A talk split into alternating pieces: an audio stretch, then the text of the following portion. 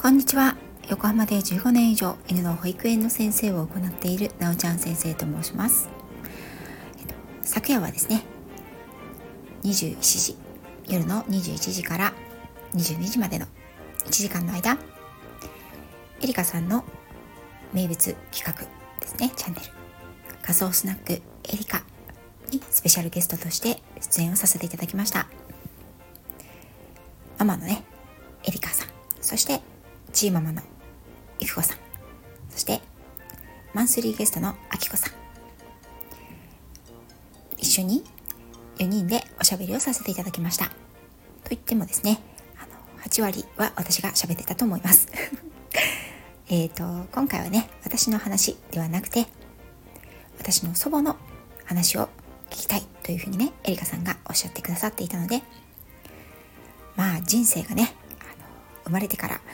亡くなるまで波乱万丈、ジェットコースターなんてもんじゃないっていうね、そんな祖母の数々の武勇伝、話してまいりました。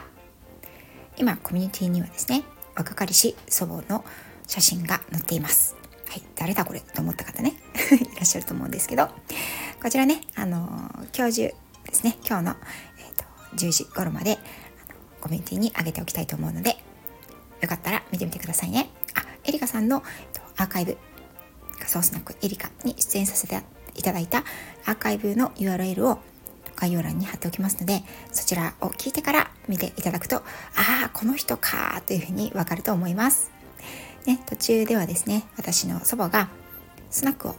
長年経営していたんですけれども、20年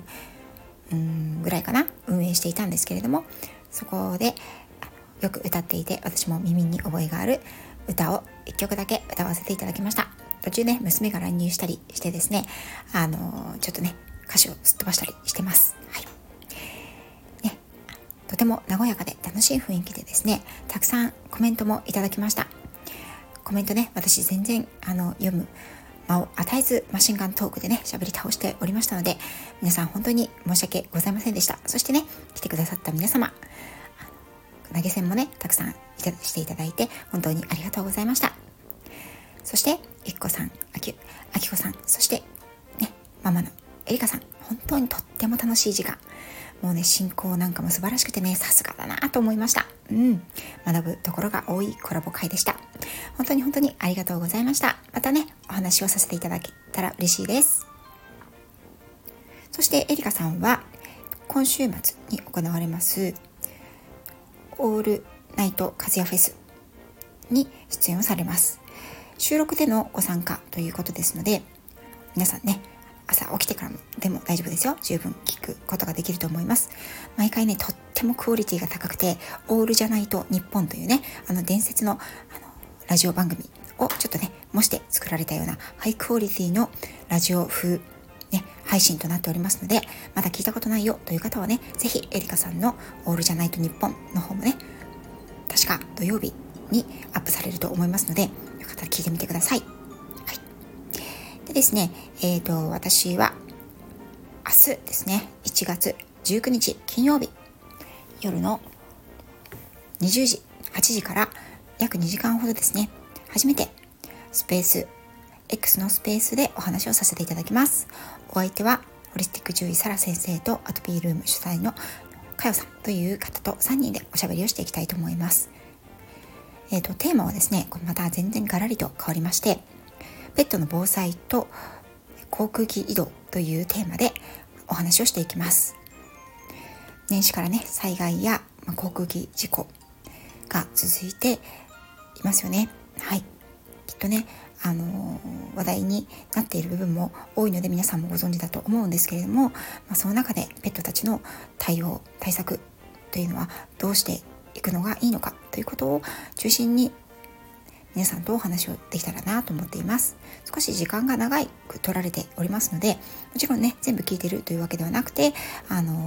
ところどころふっと思い出していただけたら、遊びに来ていただけたらと思います。それでですね、今日のメインテーマなんですけれども、こちらのサムネイル、ね、ご覧いただいて、タロットカードが並んでいると思います。はい、これはですね、私が今週の月曜日ですね、カードリーディングをしていただきました。それはですね、トッツーさんのライブでお知り合いになりました香織さんという方がいらっしゃるんですけれども、その方が無料でね50名の方カードリーディングをしますというキャンペーンをされていて、トッツーさんのお部屋でそれを私も知ったので、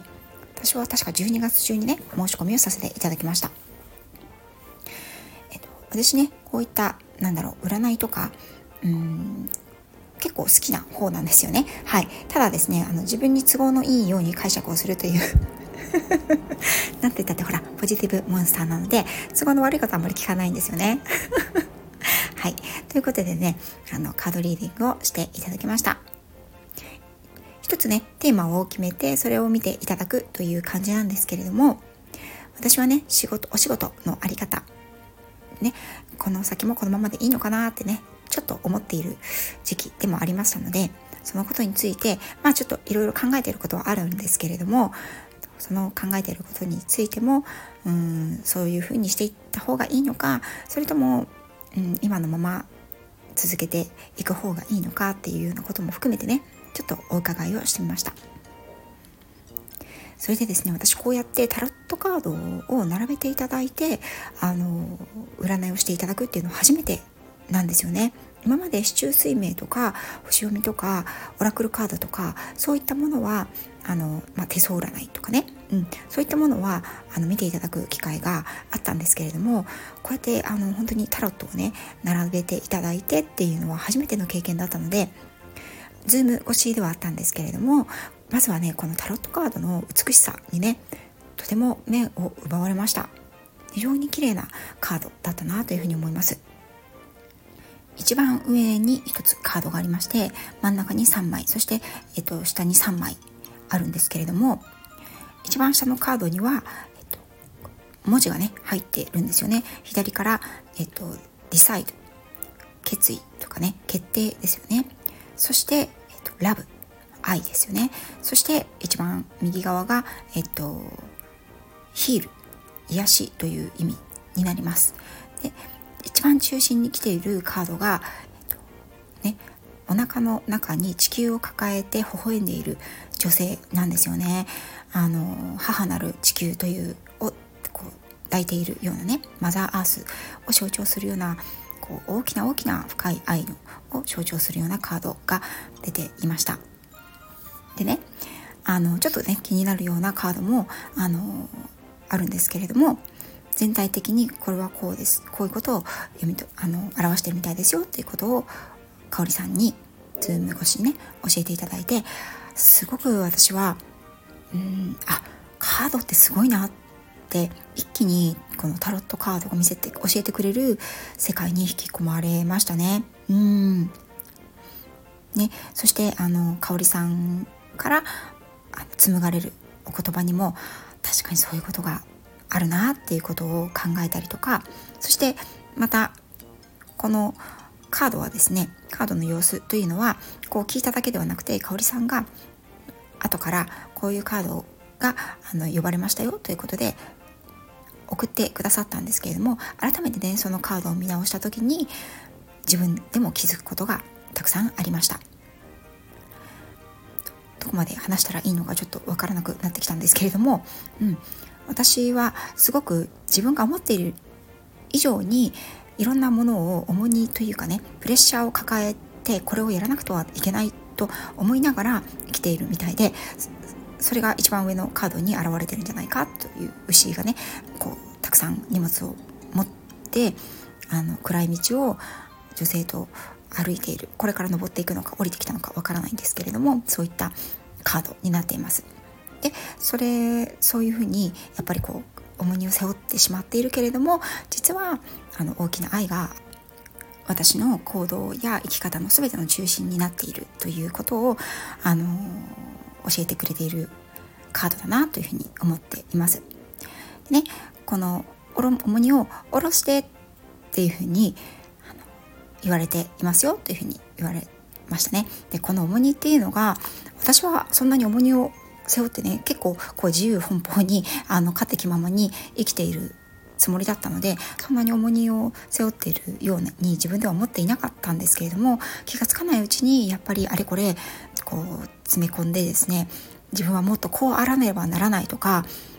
もっとこうしたい、こうあらねばならない、こうすべきだっていうことを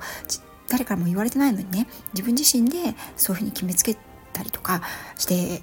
いたのかもしれないなというふうに感じました。